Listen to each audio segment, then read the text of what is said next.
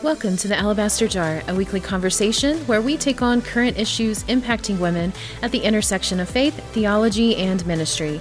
We are pleased to offer Alabaster Jar as a podcast of Northern Seminary. This week, our host, Dr. Lynn Cohick, is joined by Dr. Beth Allison Barr. Beth is Associate Professor of History and Associate Dean of the Graduate School at Baylor University in Waco, Texas, where she specializes in medieval history, women's history, and church history.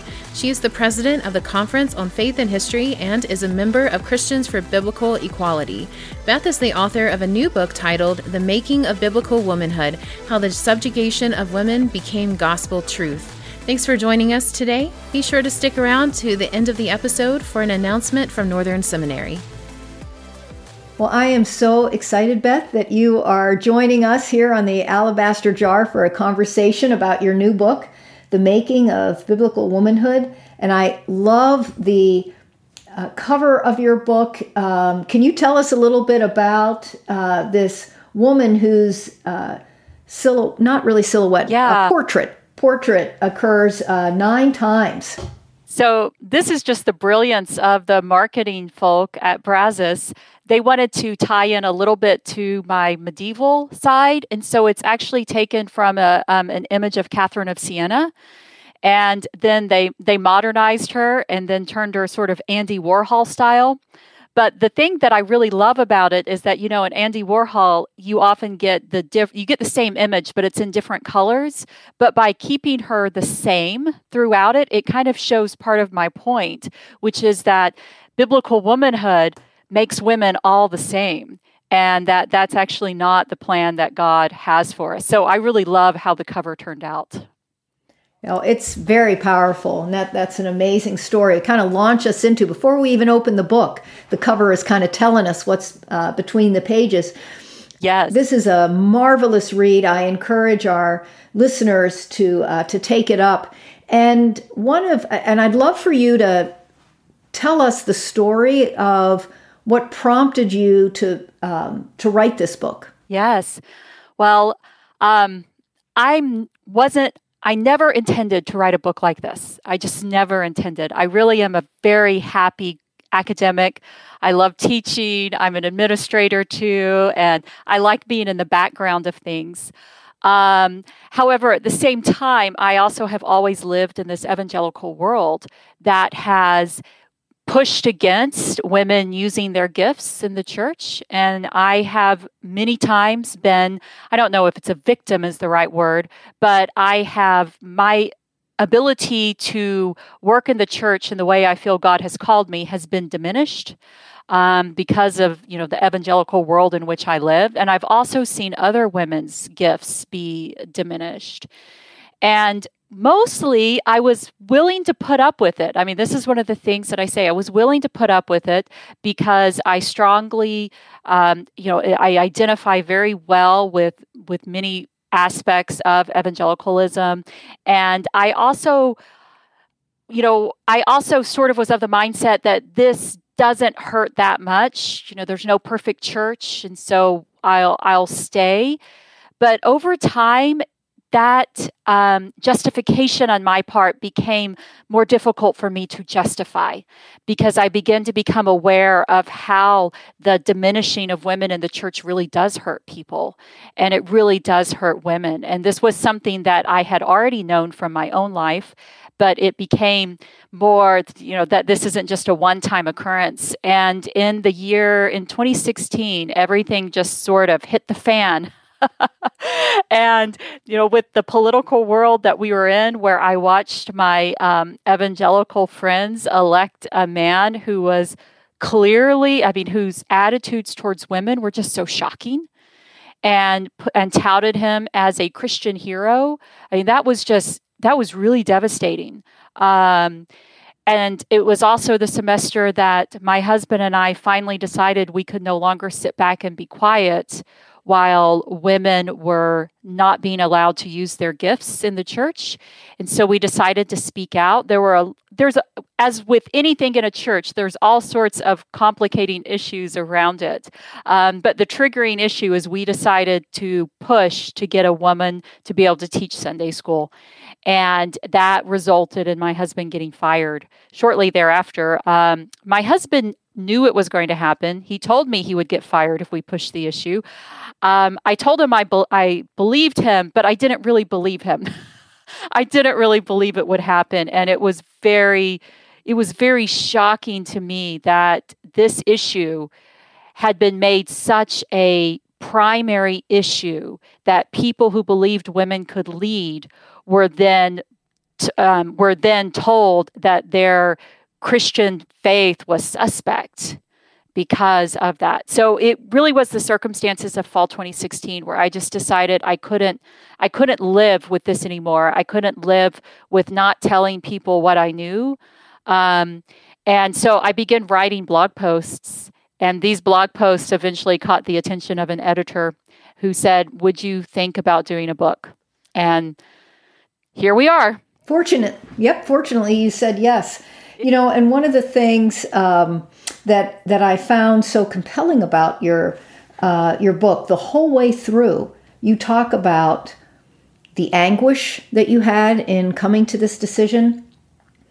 And then here's a line at the very beginning, page 6. "The hardest truth of all was that I bore greater responsibility than most in our church because I had known that complementarian theology was wrong."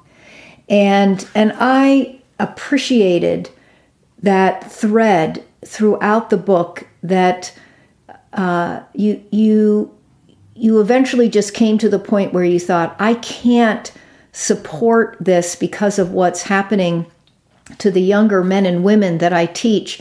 And I can't, in good conscience, continue to promote it. But there was a lot of anguish in coming to that. This isn't you're not a crusader, right? In this, but more of just being authentic. This was an authentic move. I did not realize that you, as you're telling the story about Sunday school, was it high school or was it adult? So it was high school. This is the crazy thing. Okay. It's high school. Yeah. And it was. Yeah, go ahead. It wasn't actually, by the time we got fired, it actually wasn't about me. There's sort of two parts. I had become the temporary teacher, but I had been told I could only lead them through the discussion questions from the sermon the week before because I couldn't write my own lessons or teach my own thing from the scripture. And so I had been told I had to do that. And I finally just told my husband, I said, I can't do this anymore. I said, this is not teaching. This is a farce, essentially. I said, you've got to get somebody else in there. And that was when he was like, okay, I have these two people who want to teach. One's a woman, one's a man. He said, why don't we try to get them to become the teachers? And this can help push this question. And so that's what it was. But it was high school kids. It's a hard time. So I sympathize very much with the story that you have in here. It's lots of friends that suddenly now you're not maybe on the same page, or you've got to go to a different church. I mean, it's very complicated. And I know our listeners, some of them either have a similar story or they're contemplating. They're kind of in the midst of it. And it's a high price to pay with that. But what's so great about your book, I think, is there's just so much material in there to help women process through, and such good history to say, okay, I'm not alone in this. And I look back, it's 2,000 years of Christian history of women doing the stuff that I feel myself called to do. Do you want to highlight for us 2 or 3 women that you, or categories of women that you felt just are especially important and maybe often forgotten? Yeah. So one of the things that I think, as a historian, patriarchy has always been in the church. This is something that we can't really get away from. But at the same time, women have always still done what God has called them to do. And I just find that very encouraging. They may not always carry the role as pastor or preacher or, bishop, whatever, but they still do the work and they still do the calling. And so I just always find that so inspiring. One category of women, if maybe I work from the present and go backwards, one category of women that I just think that we have so forgotten are the women of the late 19th and early 20th century in the evangelical world. I mean, we just simply, it's shocking to me how much women today in the church do not know that the 19th century and early 20th century landscape was filled with preaching women. And this is something, that I even found when my husband and I started at our tiny church outside of Waco, which is it's a very old Waco Church, 1879, and I began to read through the history of it in the archives, because that's what you do, of course, when you go to a church, is you go and find the archives. Absolutely. And you start reading. Yeah. And I ran across that they were bringing women into the pulpit in the early part of the 20th century, and it wasn't a controversy. It wasn't, the deacons just all said, yes, good soul-winning preacher, let's bring her. And, no controversy at all. We just don't know this. We just don't know that women were accepted as preachers, even as, in the 20th century itself. And so that's one thing that I just think there's so much rich history out there for us to go and find what women, even not within our own lifetime, but within, more recent history for us. As a medieval historian, of course, I lament how much modern women do not know, as I call it, our great cloud of witnesses from the medieval era. This is something I really do think that we have written off the medieval world because it's Catholic, and there's a lot of anti-Catholicism in modern Protestantism still. And then we've also written it off because in the medieval world, women couldn't be priests. And so for some reason, we've got it stuck in our head that because women couldn't be priests, that they couldn't do anything else either, and that they were not visible or active. And what we find is actually the opposite. And in fact, I'm thinking about Catherine French at the end of her really good book, The Good Women of the Parish. One of the things that she notes is that women in the 15th century were much more visible and active in the church than after the Reformation. This is something women become less visible and less active. And so when we think about, the medieval church, that women just flood the landscape. And of course, one of my favorite women is, I talk about her in the book, is Margery Kempe. She is such a fun woman. She's somebody I always tell my students, I don't really want to sit next to her in a church service. I don't know if I would have appreciated her as much as my friend then as I do now as a historian looking back on her. But she was a woman who felt called by God, and she did all she could do. She didn't take, she was married. She had 14 kids. And that should have kept her from being a religious leader in the medieval world, but she wouldn't take no for it.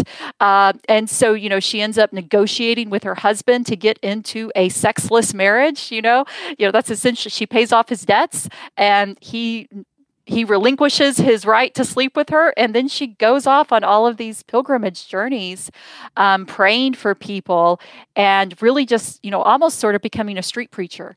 And she's just really fantastic, because one of my favorite stories about her is when she's been a street preacher, essentially, and some local men decide that she's a heretic, and they actually start coming, to arrest her. And there's this moment where she's standing in the street and she sees these people coming, and she just, she just says, "Dear God, you brought me to this place for love of you. Be with me and help me." And miraculously, this other man appears next to her and actually, protects her and escorts her out of this dangerous situation. And then she never sees him again. And so I think Margery Kempe thinks it's an angel that God sent, to protect her. But I mean, she's just, her book is full of stories like these, and I just love that. I'm just glancing through kind of the dialogue that you have in your book. And she says, I do not preach, sir, as I do not go into any pulpit. I only use conversation and good words, and that I will do while I live. And I get the image of Peter, saying to the Sanhedrin, I can only testify about what God has done. That's all I'm doing. I'm just sharing the gospel, and... Yes. I love that comparison. That's exactly what she does. And I think it's interesting too, where she makes a she distinguishes herself from being an ecclesiastical position. She says, I'm not taking over the role of a man, but I'm still doing the work of God. And you can't stop me from doing that. And the Archbishop essentially says, you're right. I can't stop you from doing that, and sends her on her way. So it's miraculous. Yes. Yeah. You briefly mentioned about the medieval period moving into the Reformation. And both you and I, as Protestants, we love the doctrine of the priesthood of all believers. Yes. But you kind of unpack that in a particular way that I just hadn't thought of before that wasn't necessarily good news for women. What's that about? Well, it's one of those ironies of history, I think, where I really do believe that Reformation theology should have set women free, because it removes, in the medieval world, the reason women couldn't be preachers and teachers was because of their bodies. We inherited this Aristotelian, this Greco-Roman ideal that women's bodies are flawed and that they're actually not, they're broken men, and that in order to be preachers and teachers, to be preachers and priests in the medieval world, they had to essentially become more like men. And so this is why women who reject their sexuality in the medieval world can have religious authority. So nuns, other sorts of women religious, even Margery Kempe, they can gain religious authority by becoming more like men. But in the Reformation theology actually does away with this. It says that women and men, it really emphasizes the image of God, and that women and men are both created in the image of God, and that women and men can come to God on their own, etc. And so it creates this space where women suddenly can have equal authority, spiritual authority with men. I mean, priesthood of all believers, that women can have equal authority with men through this. But the problem is that patriarchy is still there, this human inclination. And so what happens is, I say in the book, is patriarchy shapeshifts. And suddenly what we end up with is these new types of ways to keep women from being preachers and teachers and leaders. And now it's not because their bodies are broken, but it's because all women are called to be wives. And wives are always under the authority of their husbands. And so women can never be leaders because their primary calling is to be a wife. And so that's where, we see this sort of shift in patriarchy. It's not really good or bad for women, because patriarchy's in both places. It's just that it changes how it is enforced, I suppose. And for our listeners, do you want to just... give your quick definition of patriarchy, so we're sure we're, talking about everyone's on the same page. Yeah, no, thank you for making me define my terms. So patriarchy is pretty simple. It is simply the system that has been present in all cultures, all societies from really the beginning of civilization, that values women's work as less than men's work, and that puts women legally under the authority of men. And so it's any sort, and it shifts and changes. But I always tell my students, I often have students that are resistant to the idea of systemic oppression, and sort of things. They don't want to think it affects them. So I just say, hey, well, let's talk about how much women make in history. And we know this, that in fact, that, you know, I talk about this in the book, that women in the 14th century get paid 70 to 75 cents to the man's dollar, which is the same wage gap that exists today. And it's like, this is uncanny. And you can trace it back even further too, that women for doing the same sort of labor and doing the same sort of, job, even having the same sort of training, never earn the same amount of money as men. So this is an example of patriarchy, a very clear example of patriarchy, that women are always under the authority and are not given the same economic, legal, status as men. Yes. And it manifests itself, as you point out there, like with salaries in particular ways. And then there's also distinctive ways in the first century, how patriarchy would be expressed and what the first century church had to deal with and what we have to deal with today. There's different expressions of it, but there's right. that foundational reality. You mention about with the Protestant rise of Protestantism, the emphasis on the priesthood of all believers, but also the insistence on women being wives as that being their fulfillment. And you talk about as well in the book this notion of sanctified domesticity. Yeah. Am I pronouncing that yes. right? Can you talk a little bit, because now we're kind of fast forwarding from the Reformation period to more of our time. Right. Yeah. The early modern. So yes, I mean, if, for those who haven't looked or seen my book, what I sort of do is I walk us through 2,000 years of history, and every chapter is sort of a different era of time. And so the early modern period, which really you would put like the 17th to the 19th century, created this idea about women that it's born in the post-Reformation world, which values wives as the primary calling for women. But at the same time, it also stems from Enlightenment ideas. And, this is the thing that strikes me so much when I read modern literature about women's places in the home. It strikes me how much it sounds like Enlightenment teachings. And so we can think about Rousseau, who's one of the most, well-known Enlightenment teachers, 17th century France.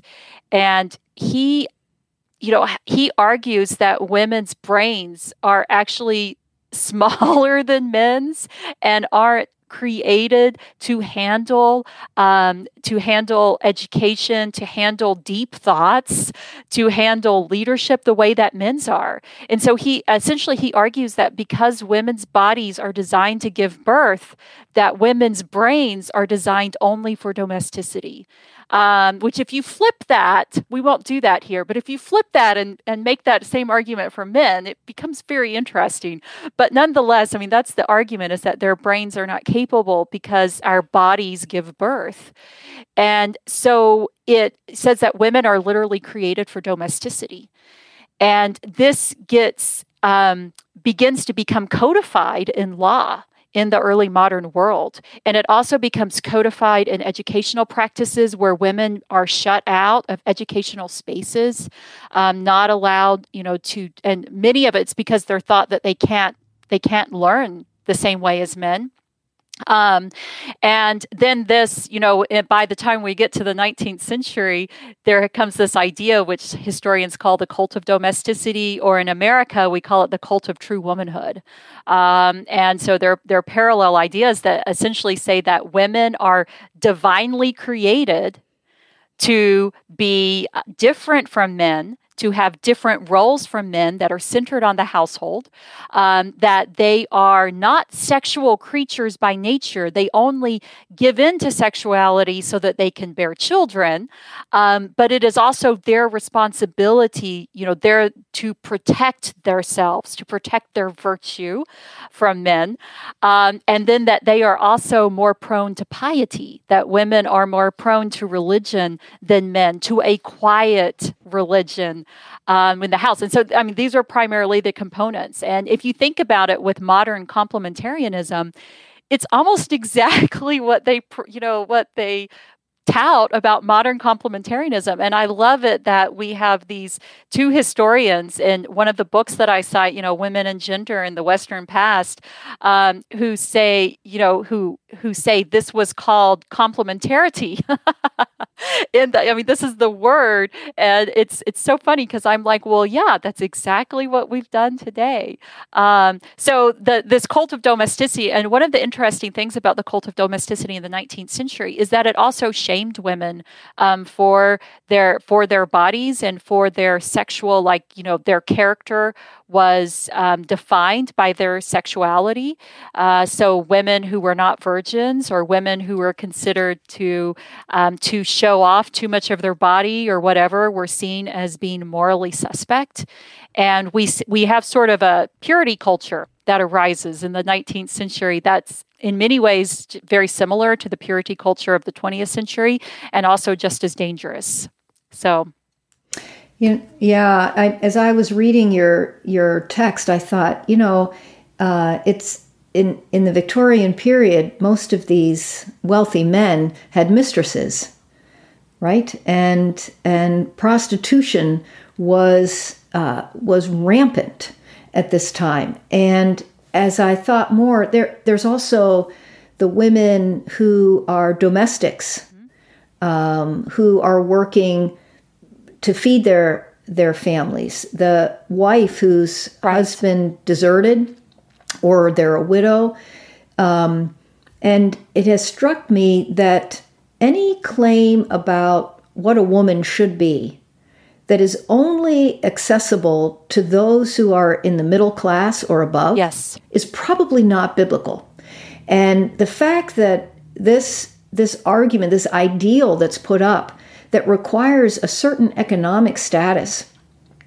To me, it can't be biblical if all people in all places and all times can't do it. And that's exactly right. It also excludes people who aren't Western white Europeans. So exactly right, and the shame quality. That women have this really maybe love-hate or mostly hate relationship with their body here in the West, which is not always the case. We lived in Kenya for a couple of years, and I noticed how different women in different contexts from different African countries didn't have that same concept of shame, at least about physical appearance, that I had grown up with. You tell a funny but sad story about a modesty battle that you decided to take on when you were, I don't know, in your early 20s maybe, and you didn't know any better. Early 20s. At youth camp. Yeah, tell us, about that. So my husband and I got married 10 days before I started grad school at Chapel Hill, PhD program at Chapel Hill, and he started seminary at Southeastern Baptist Theological Seminary. So we've done this, you know, and we've been married, I think, 24 years now. So we've always done academia and ministry together. And so it's always been this really weird convergence in my life. And I still was accepting. You know, I still accepted male headship as I said, until much later in my life. I was mid-30s before I really walked away from it. And I still lived within a church that supported it. But so in my 20s, I'm still accepting male headship. But at the same time, I'm also beginning to see these disconnects and these messages that are given to women. And so we had taken our youth to this church camp, and we'd never been there before, and we never went again. And I'm not exactly sure if we misunderstood the dress code or, you know, I thought that they changed the dress code. That was my understanding the whole time we were there, was that they had introduced these new changes to it. But essentially, they banned tank tops for girls. I mean, and it was hot. It was like in the high 90s. Yeah, it's North Carolina. It's humid. Yeah, you know. Humid. And I have all of these, you know, they're like, we have 8th, 9th, 10th grade girls. I mean, they're still kids. And from the very first day, I got accosted by one of the leaders there who told me that I had to make the girls go change clothes because they were wearing tank tops. And I was, you know, I essentially told her, no way. And I guess I didn't say it in a nice enough, gracious way, which I'm sure I didn't. Anyway, but we almost got asked to leave that camp because I was so insistent that those girls could wear tank tops, and we finally had to give in and not let them wear their tank tops, or else we would have been kicked out of the camp. So it was crazy. But it's funny how you tell it, but it also has kind of that sad ending. But it leads you to talk a little bit about our bodies, yeah, and how women today get, maybe I could say, mixed messages about how we're to understand our bodies. Yeah, no. You know, and I always loved Peggy Bendroth has this great statement in Fundamentalism and Gender in which she says that, you know, it's almost like boys have a stick of dynamite, and that women, by seeing women, it explodes that dynamite. And so it's like the whole goal is to women have to keep the dynamite from exploding.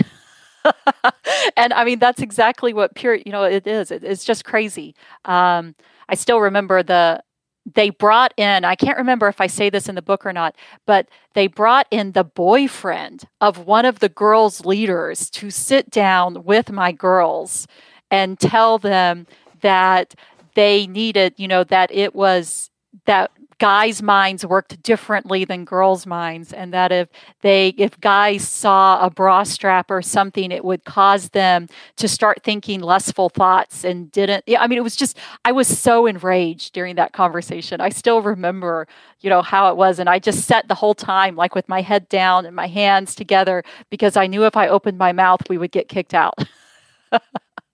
So yeah, Yes. Today, I think that by just being able to talk about that and then being able to talk to our daughters and our granddaughters, our nieces, as well as our nephews and the young men that are in these young women's lives, to kind of think about how our bodies are beautiful. Yes. I think trying to bring back that category of beauty. Our culture just thinks about sex, like that the beautiful equals the sexual, yes, but there is a beauty, an eternal beauty. At least I believe that as we're raised in our glorified bodies, we'll be male and female in a perfect way, a perfection of beauty that doesn't involve procreation, but still has the male and female in a perfection, which is in a way what your medieval women were also pining for, yes, right? Is that perfection, that being able to see Jesus face to face and him looking at them and each of us with that perfect love. Oh, yes. And boy, wouldn't that be great for the church to talk about that for both men and young women who are trying to figure out, well, and for all of us really, that that's beautiful. It's no respecter of age. Yeah. I wish those were our conversations that we were having. Yes, yeah. Instead of, you know, put a big T-shirt on and just sit there and sweat because you're not.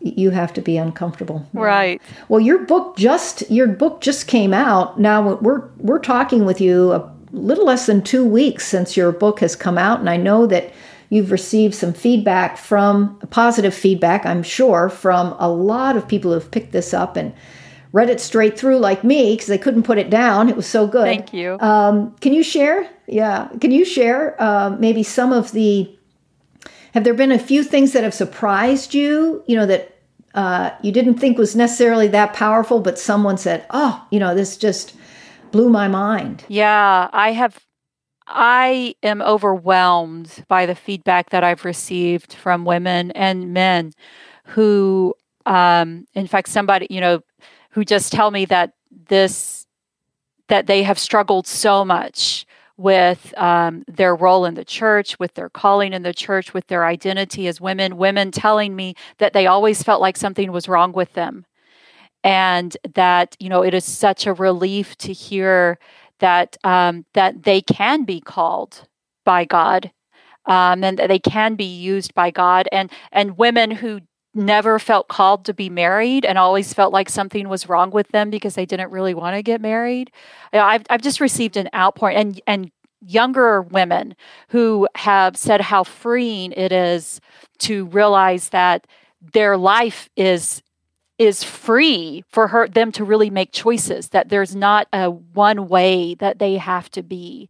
And so that has been really powerful to me. You know, one of the places that I didn't, that has gotten a whole lot of attention that I didn't think would get as much attention, or I just didn't really think about it. But in chapter 7, I actually, you know, spun off of a movie quote. And I said, I think the greatest trick the devil ever pulled was convincing Christians that oppression is godly. And that seems to be a really popular statement. That's gone a lot of places and stuff. And, you know, it's funny because it's a statement that's been in my head for a long time because I've thought about it a lot. And I'm just like, it's so funny that we think that telling people that they can't be used by God in certain ways and that they are created to always be under the authority of other people, we think that's godly.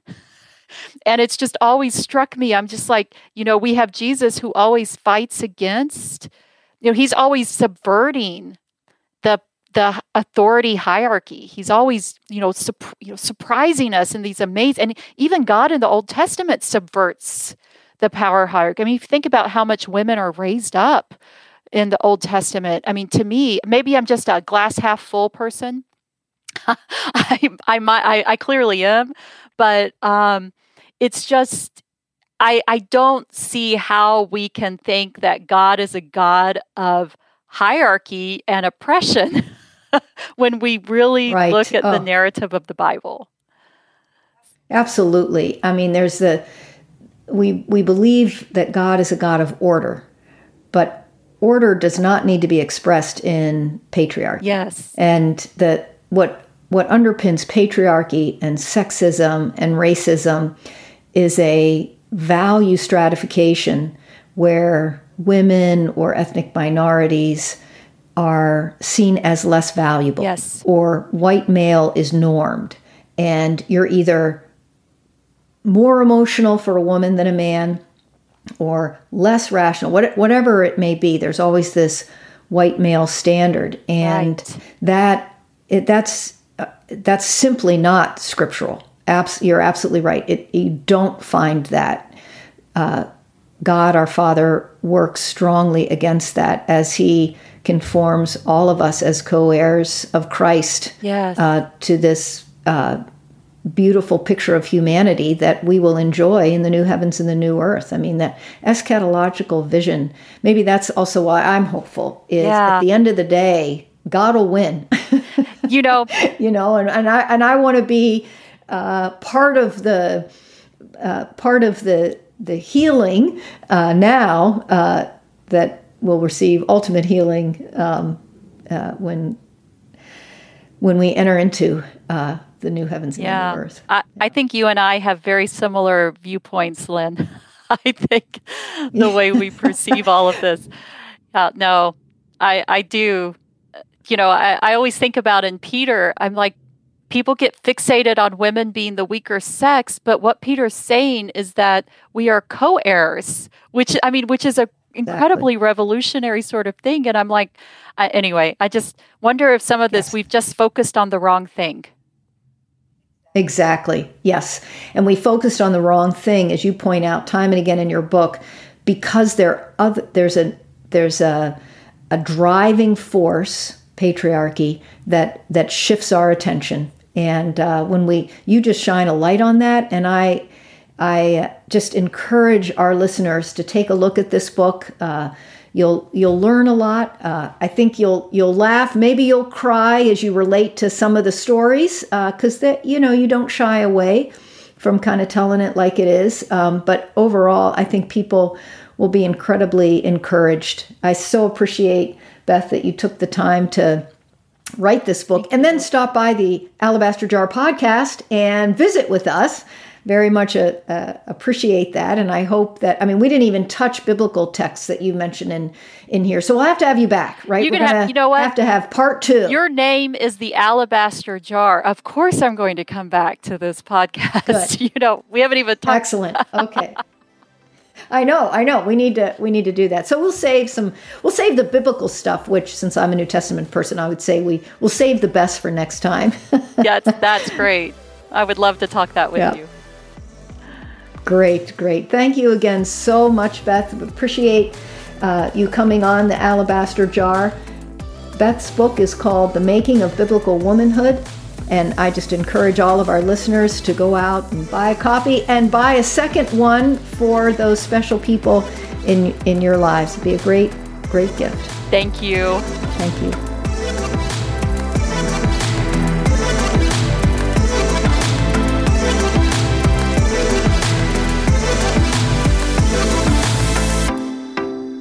Thanks for joining us on the Alabaster Jar podcast.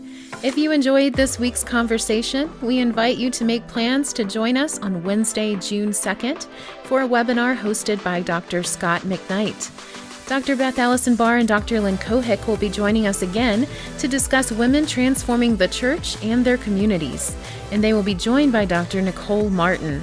Dr. Martin is an author, vice president of church engagement at the American Bible Society, and a member of the Dr. Martin Luther King Jr. Board of Preachers at Morehouse College. Go to the link in this episode's description for more information and to register for this webinar made possible by Northern Seminary. Please go ahead and share this episode with your friends and come back and join us again next week for another episode of the Alabaster Jar podcast.